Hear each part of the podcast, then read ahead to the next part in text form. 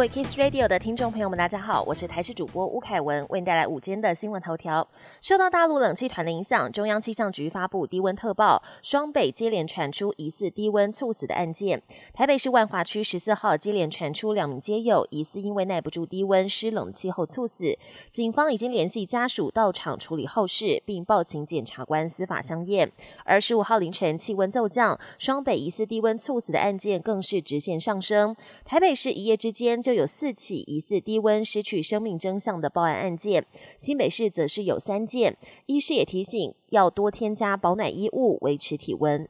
中国大陆放弃防疫封控，染疫数大增，但官方给的数字却呈现连续两周下降。以十二号来说，只有七千多人确诊，让指挥官王必胜忍不住在脸书上开酸。这么快的波段起伏，颠覆了世界对这个疾病的认知，只能说厉害了。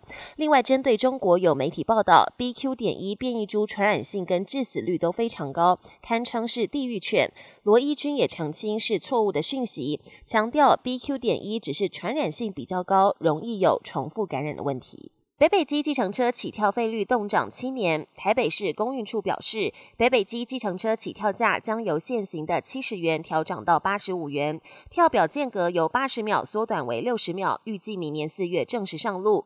但先前台北市计程车工会提案的费率是提高到一百元，如今却拍板定案涨到八十五元，对于这样的结果相当不满，认为北市府的定案标准没有依据。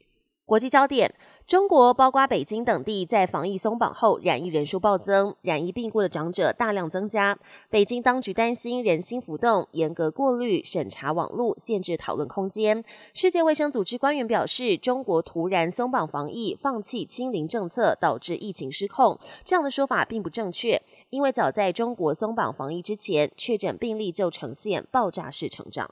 俄罗斯持续对乌克兰发动攻击。乌克兰总统泽伦斯基表示，俄军派出十三架伊朗制无人机攻击基辅，幸好十三架全被乌克兰的防空系统挡下。尽管无人机的碎片击中一栋行政大楼，但并未造成人员伤亡。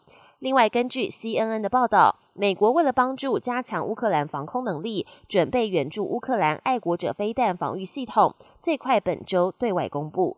世足赛关键四强战，卫冕军法国以二比零击退摩洛哥。开赛第五分钟，法国前锋姆巴佩一记强劲射门被挡下，但球弹到禁区左侧，前来接应的赫南德兹一脚抽射破门，帮助法国取得一比零领先。这也是世界杯有史以来在四强战最快进球的纪录。而法国队中场以二比零完封摩洛哥，接下来将在冠军战对上阿根廷。本节新闻由台视新闻制作，感谢您收听。更多内容请锁定台视各节新闻与台视新闻 YouTube 频道。